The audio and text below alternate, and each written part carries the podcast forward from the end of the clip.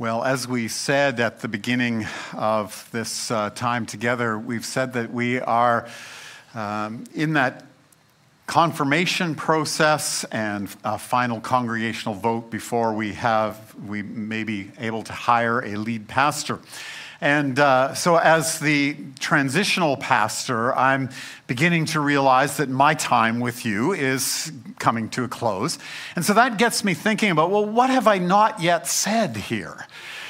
And what, what uh, things, no, it's okay. I'm, I, I don't have anything shocking to say or anything, but I've been asking God, what is it that we've talked about in the past that needs to be reminded? What is it that we've uh, not yet spoken of? And there's plenty in what God has to say to us. And so that's, that's where I take my rest, is that I get the privilege of coming up here and the responsibility of coming up here and speaking, but it is God that's at work amongst us, and He will continue to communicate His message to us uh, through this time today and through other times in the future.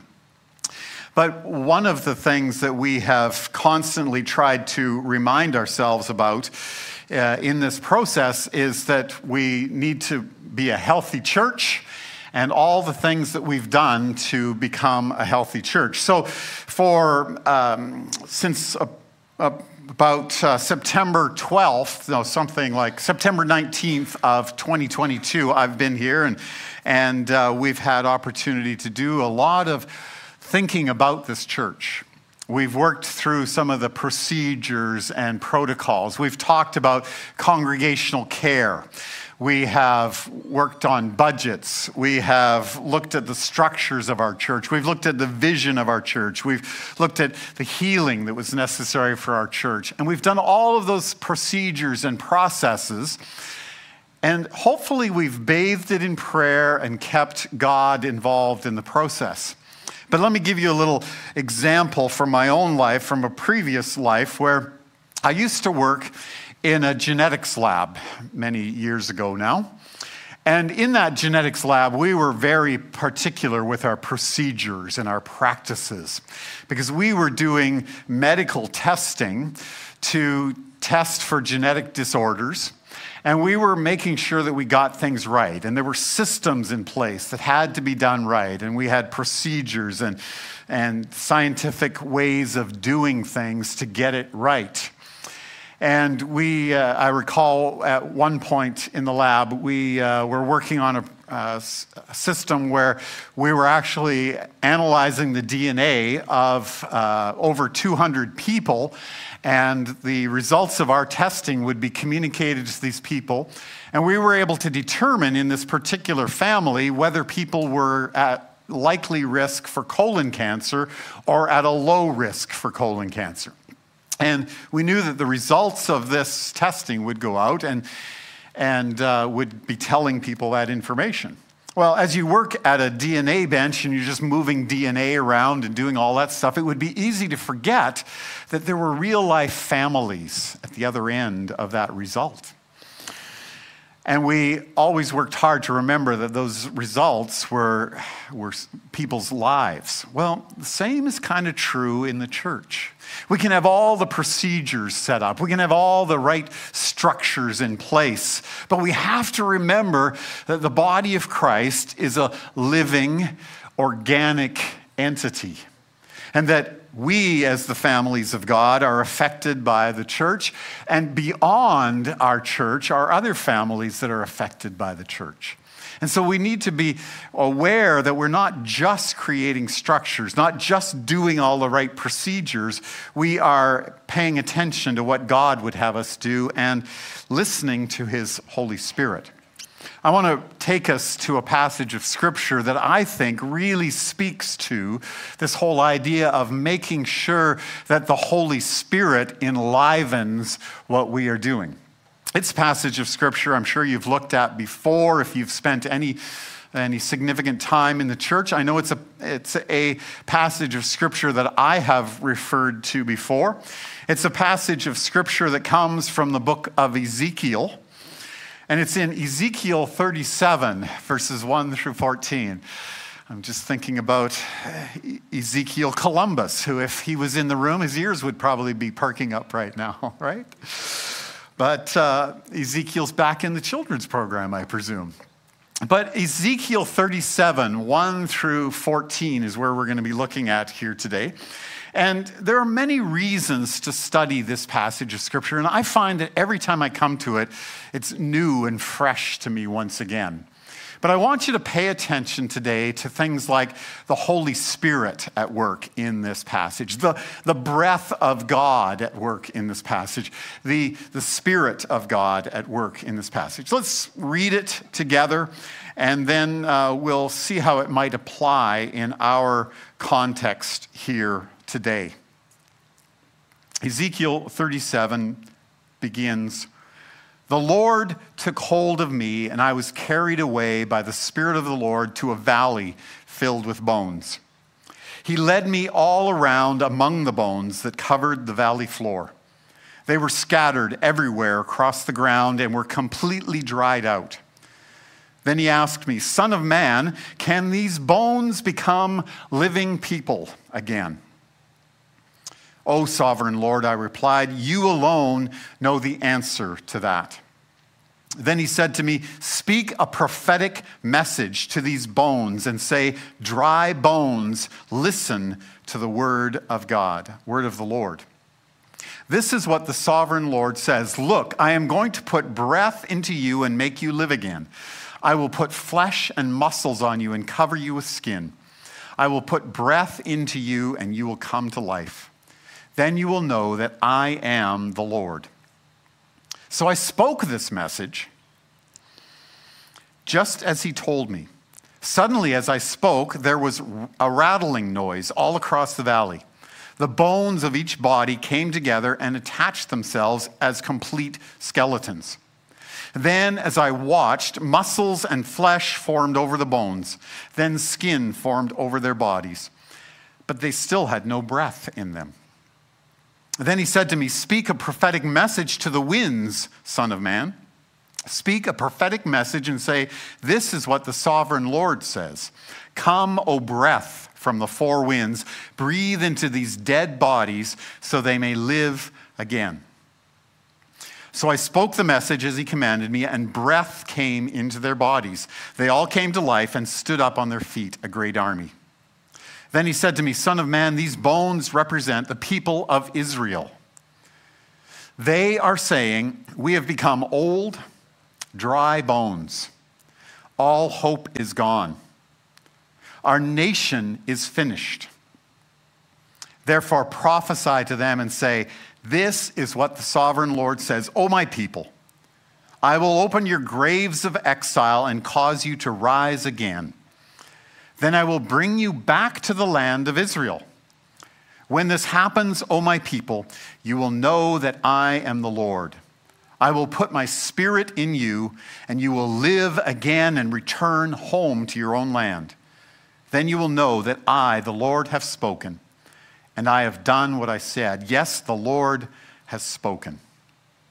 And we say, Amen. The Lord speaks to us today through his word.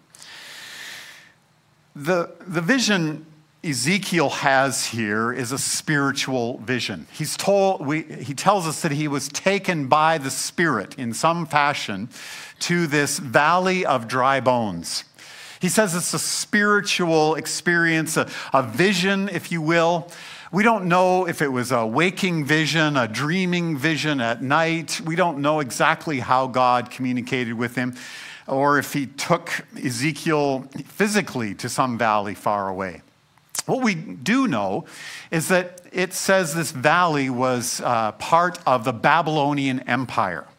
That this was during a time when the people of Israel had been exiled from their own country, from their own culture, their own nation.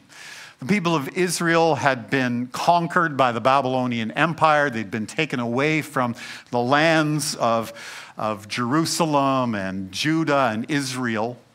And they were taken away and scattered like the bones. They were scattered throughout the Babylonian Empire, some as far away as Iraq is from Israel now. So these people were taken away from their homeland. Their culture was being destroyed by the Babylonians, and they were living in exile, trying to be a faithful remnant in some of these cities. And this seems to be happening in a valley close to a settlement of exiles from Jerusalem in the Babylonian Empire. And God is communicating that He can work through these exiles. It's a little bit like us today. We are somewhat of exiles in a foreign culture. We, as the people of God, are living out in the living out the kingdom of God life. We follow Jesus in a land where not as many people continue to follow Jesus. We live now in a time where we are seeking to be the kingdom of God in our culture, and yet we feel sometimes like exiles in our culture. It doesn't mean that everybody around us is evil or something like that, but it means that we live out our life following Jesus while others live by other structures in the world. And so we are seeking to live out our life of faith as exiles in a culture that is different from us, just as the Israelite exiles were living. And Ezekiel goes with God in this spiritual format and sees this dry valley filled with dead bones. And the scholars that I read tell me that the, the original Hebrew here really emphasizes the fact that these bones are scattered, they are uh, dry, the, the bodies are disconnected from their own bones and that sort of thing. It is totally scattered and it is broken up. Uh, much like the Israelite people were at this time. They were scattered and broken across the Babylonian Empire. And so when God says to Ezekiel, Can these dry bones live again? the human answer would have been, No, that's impossible, God. Ezekiel answers and says, Sovereign Lord, only you know if they can rise up again and live again. And Ezekiel answers appropriately, and God says, I want you to prophesy over these bones. I want you to speak my words over these bones. I want you to say what I'm going to say. I want you to tell these bones to get ready. I want you to tell these bones to get ready because they're going to come alive again. And they're going to have uh, flesh and they're going to have muscles and they're going to eventually have breath in them and they're going to rise up. And so Ezekiel speaks those words of God. As a prophet, he is speaking God's words over these bones and he begins to hear a noise. The bones start to clatter and start to gather together and they start to form skeletons. And then they start to form muscle and sinew and, and skin over top of them, and they begin to come together as bodies. But he looks out over the valley, and they're still just laying there as bodies, as dead bodies laying in this valley. And so God says to him, Now I want you to speak another word over these bodies. I want you to speak to the four winds of the earth. And I want you to call them to blow my breath into these bodies. And so God's breath, it's clear that it is God's breath that is blown into these bodies, and they stand up and are alive and are a vast army. And Ezekiel sees this vast army that is alive in the valley. It's quite the story. It's quite the vision. It's quite the amazing example of God working through a prophet and God speaking his words to the people of Israel. For it is a word to the Israelite people. The Israelite people were scattered, they were like bones, and God is saying to them that they will rise up again and be alive again, and He'll gather them back to their homeland. And so he's saying that to them, but he's also, of course, speaking to us today. As the people of Israel were uh, God's people at that time, the body of Christ, the bride of Christ, the church is also the people of God today. And God is saying to us today that when, even when we feel we are exiles and all seems hopeless, God is there and will breathe into our dead bones once again. And He's telling us that we are His people in exile. There's a number of things we can learn from this passage, and um, I want us to focus on the major elements and the major uh, breath of God coming into the body. But what I also think there's some other things we learn along the way here. It also reminds us of the creative power of God when God's breath goes into those lifeless bodies, Ezekiel would have had a clear image of Genesis chapter 2, verse 7, where God forms Adam and he breathes his breath into Adam's lifeless body and it becomes a live human being. Ezekiel would have known that that's what God was speaking of here. Every young Israelite would have learned that in their lives. And so it's speaking to the creative power of God, that God can raise up life from nothing. It also kind of tells us that we don't need to worry what happens to our bodies when we die. It doesn't matter if we're buried in a coffin in the ground. It doesn't matter if we are burned up in fire and scattered to the winds. God knows where every molecule of our body is and he can pull those molecules together at the resurrection and renew our bodies once again in the heavenly kingdom. We don't need to worry about all those sorts of things. But thirdly, and probably more importantly to the point here, is that if our bodies are all put together and yet we don't have God's life in us, we are just empty bodies. The same would have been true for Israel. The same is true for God's church today. That we must be enlivened by the Holy Spirit, enlivened by God's breath. We, uh, we think we know a lot of what life is. Uh, you know, in our, in our contemporary world, we, we know a lot about life. We know what life looks like, and we know when something is dead. We know when, but we still have questions about life, don't we? We still have questions about what exactly is life. Um, we know what, it, what a body looks like when it doesn't have life in it, but what is that element that is missing? We still are questioning that because God is the spark that puts that life in our bodies. And the same is true of his church, that his life and his breath must be in the church as well. It's a little, so a couple of commentators on this remind us too that this is a message of hope for those who have lost all grounds for hope. Um, a commentator by the name of George Arthur Buttrick says, you see, there is a message of hope for those who have lost all grounds for hope. It speaks to us of a God who can achieve the impossible. The Spirit lies beyond all that can be seen and measured.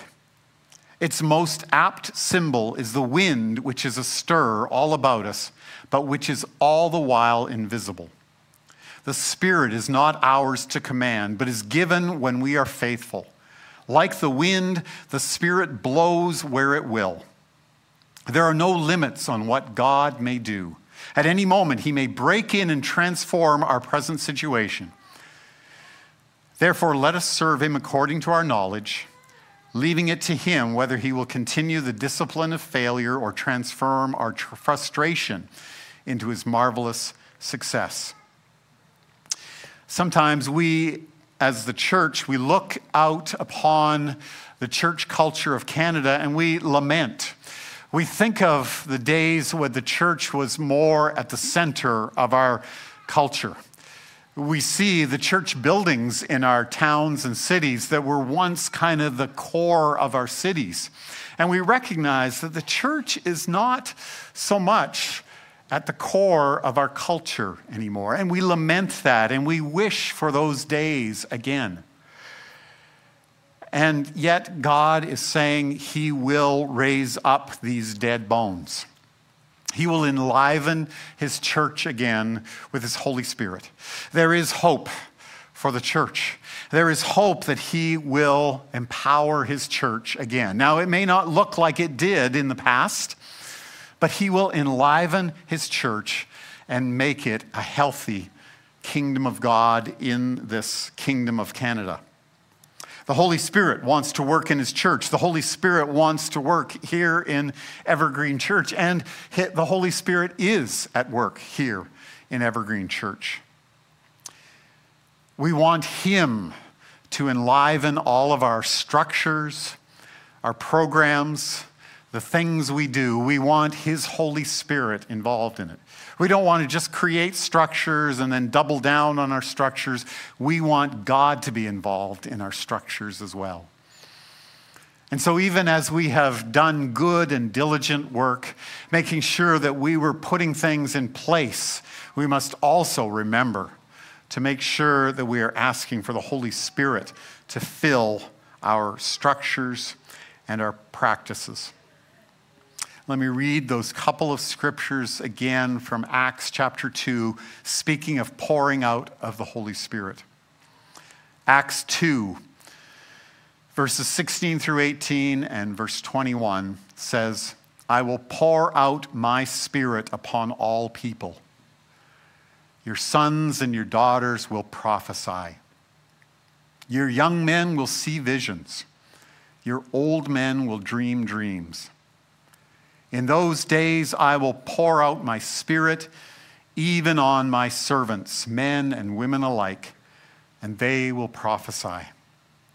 Verse 21 says, Everyone who calls on the name of the Lord will be saved. God's Spirit is poured out amongst his people. And then in Acts chapter 2, verses 32 and 33, we read these words. It says, God raised Jesus from the dead, and we are all witnesses of this. Now he is exalted to the place of highest honor in heaven at God's right hand. And the Father, as he had promised, gave him the Holy Spirit to pour out upon us, just as you see and hear today. Ezekiel reminds us that God's Spirit must enliven our lives, must enliven our churches, our ministries. We must ensure that we leave room for the Holy Spirit to be at work in all of these things. When the Holy Spirit shows up, He may take us in directions we didn't expect but we rely upon His Holy Spirit to enliven our church. We believe that there is a supernatural aspect to the church and to this church at Evergreen. Brian McLaren has written a, a book recently uh, entitled Do I Stay a Christian? He calls it a guide for doubters. And in that uh, book, he says that one of the things we need to do is rediscover the wildness of our bodies. And he says, rediscovering the wildness of our bodies will help us become more wise in the ways we understand sexuality, eating, illness, and health, including mental illness and addiction, human development and aging, and beginning and end of life issues. Rediscovering the wildness of our bodies will also help us live more wisely with the earth, since every molecule and atom that constitutes our bodies is derived from food, drink, and breath supplied by the sun warmed earth. So, McLaren is speaking of the living processes of our bodies, and he's saying we need to recognize that we are wild beings, that uh, we are very much physical and organic beings. But he's also, I think, alluding to the church as well. And we need to realize that the church is a, an alive and wild being that God puts his spirit into and, and rewilds it for us. To McLaren's words, I would want to add that we need to repressurize our bodies, not just rewild our bodies, but repressurize our bodies with the Holy Spirit. We need to reinflate ourselves. We need to repressurize with the pneumatic pressure of the Holy Spirit. The very breath of God must inflate the lungs of our lives and inflate the lungs of our church. It can't just be structures and programs. It must be the Holy Spirit alive in us and in our church. We must not remain dry bones. We must have fresh lungs filled with God's Holy Spirit. Would you pray with me? I'm going to call the worship team up to get prepared to play us another song. We're going to pray, and then I'm going to just lead us through a couple of questions together.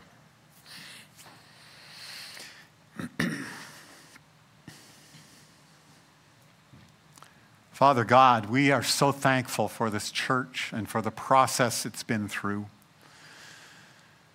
We're thankful for the transition through the ways that we have learned who we are as a body and who we were looking for as a lead pastor.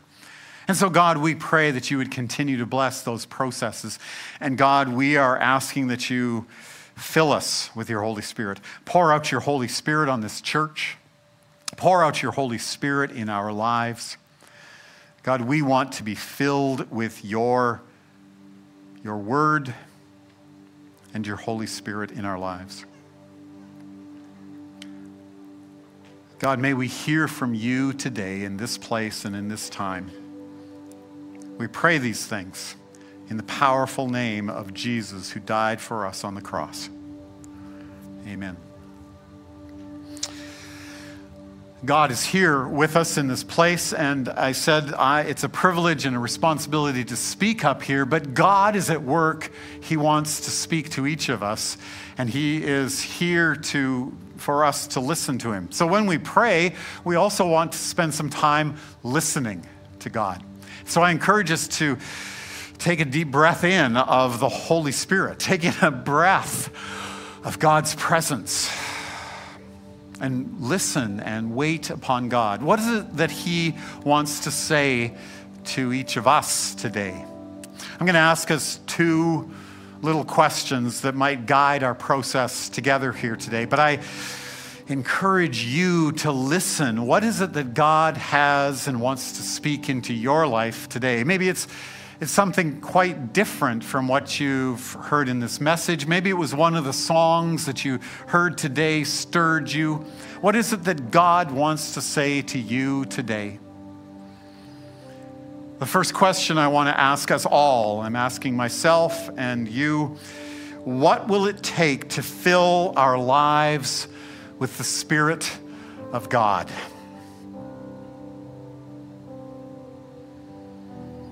What will it take to fill our lives with the Spirit of God?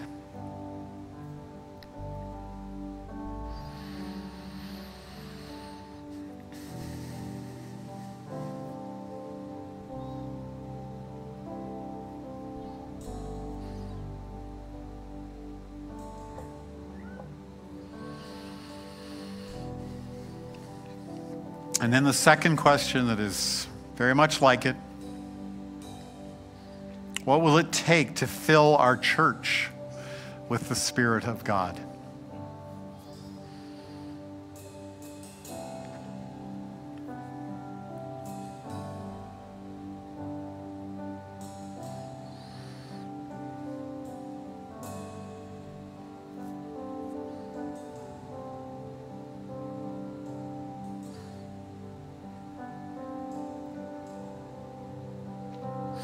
God, your word is living and active in us. God, your Holy Spirit is living and active in us. God, you said you will pour out your Spirit on all of us, on all people. We want to catch that wind of your Holy Spirit. We want to be filled with your Holy Spirit. We want your church to be filled with the Holy Spirit. And so we pray these things in the name of the Father, the Son, and the Holy Spirit.